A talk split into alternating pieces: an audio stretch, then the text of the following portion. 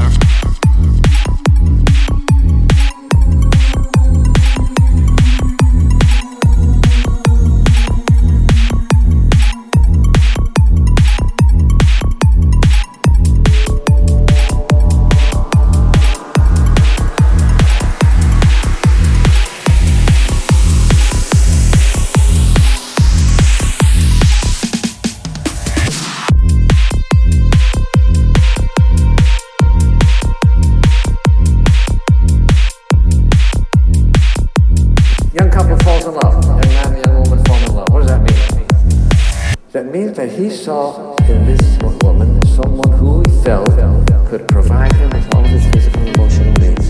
And she saw in this man somebody she feels that she can write. That was love.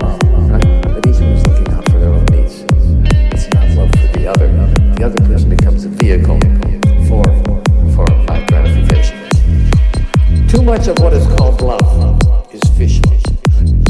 An external love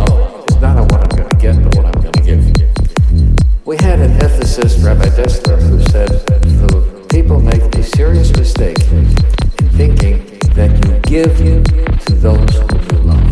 And the answer is, the real answer is, you love those whom you give. And his point is, if I give something to you, I've invested myself in you. And since self-love is a given, everybody loves themselves, now that part of me has become in you, right, there's part of me in you that I love. Right? So true love is a love of giving, not a love of receiving.